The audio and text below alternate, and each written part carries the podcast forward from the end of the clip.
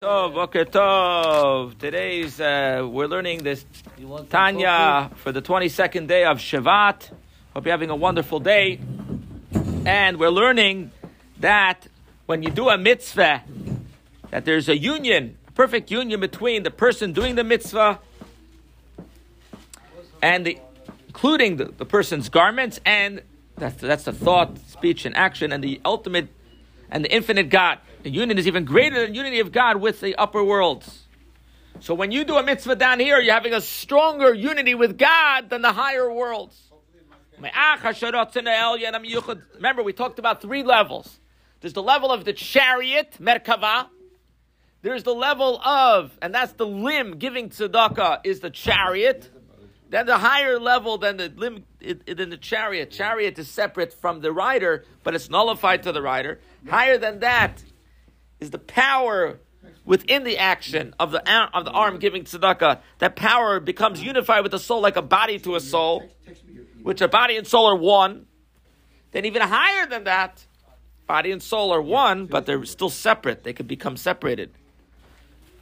The highest level is when you learn Torah. When you learn Torah, you become one with God completely, not separate entity. Your mind, your thought process, your speech, your power of speech become completely one with God. So all these levels of unity with God when fulfilling God's will. Now, since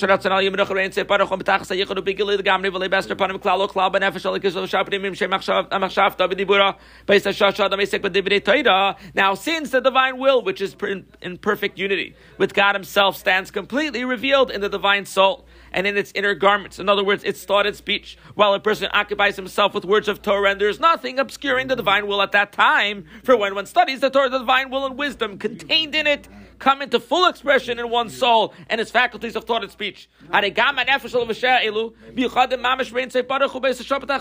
It follows that at that time, the soul and these garments of thought and speech are also truly united with God. In other words, because the Torah is one with God, the soul that's learning it, right? So we're saying like that. Because the will of God is one with God, and it's complete oneness with God, and there's no separation between the Torah and God, and therefore the inner idea of learning it, the intellect of the godly soul, and its and its and its speech at that point when he says the words of Torah and thinks it so the whole soul is enveloped in God and becomes one with God. With a unity comparable to that of God's speech and thought with his essence and being as explained above. Just like God is one with his speech, even after he says the words. For nothing is separate from God except insofar as his countenance is concealed. Only then can created beings perceive themselves as distinct entities as explained in chapter number 22. Really, there's nothing but God, but we feel ourselves separate only because of the concealment. But when there's no concealment, we're one. Since there's no such con- concealment when one studies the Torah, one t- attains there, thereby a perfect unity with God, a unity comparable to that of God's speech and thought with Himself prior to the revelation of speech and thought. But as they are continued within, contained within Himself, it's like your words in your mind before you say anything. It's one with you so too our unity with God when we learn Torah. And it's even higher than the whole than, than the higher worlds, as we're going to say now. Wherever their unity, in other words, the unity of the divine soul and its faculties with God that is attained through the study of Torah is even more exalted and more powerful than the unity of God's infinite light with the upper spiritual worlds.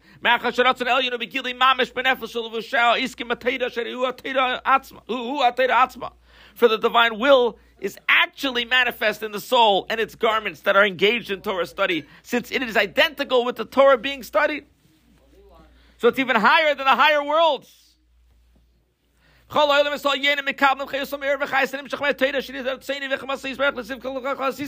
All the supernal worlds receive their vitality by way of the light and the life, and the life derived from the Torah, which is God's will and wisdom, as it is written, You have made them all with wisdom. It says in Psalm, Psalm number 104. God's wisdom is thus the source of vitality for all the worlds.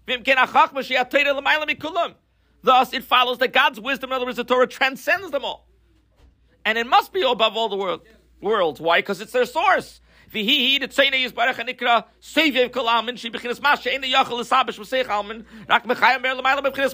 In fact, the Torah, God's will, is described as encompassing all the worlds, meaning that it is at a level that cannot be clo- become clothed within the worlds, but rather animates and illuminates them as if from a distance, from above, in a transcending and encompassing manner. It transcends the worlds, but it's in the person that learns Torah. And it's at this level, which transcends all the worlds, that is clothed in a true revealed, truly revealed form in one's soul and his garments, and his soul garments when he studies Torah. So if you think about that, when you learn Torah, that you're encompassing a level of God that's beyond the world. You might say, do you maybe we don't feel it. It's a concept that you don't see something, but your soul sees it.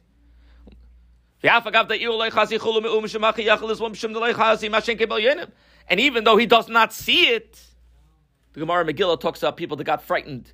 They didn't see anything, but their soul saw something. In other words, when one studies Torah, he's unable to consciously experience the unity of his soul and God, which is attained thereby. Yet his soul feels it. In fact, parentheses here. The only reason we survive learning Torah is because we don't feel it. By Yosef asking how many we are. We're nine. In fact, this is precisely why he can endure such a unity with God, precisely because he cannot feel it. Unlike the supernal worlds, where godliness is not obscured as it is in this world, and they cannot therefore endure such a unity with God without being completely nullified and losing their identity entirely. If that level that we have when we learn Torah is given to the soul, the angels, they, they blow up, they, they disintegrate. We have that higher level, but we can contain it because we don't know what's going on. We don't feel it. This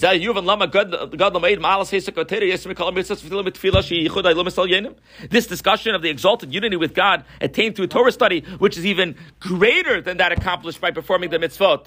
As a shevet po, minyan.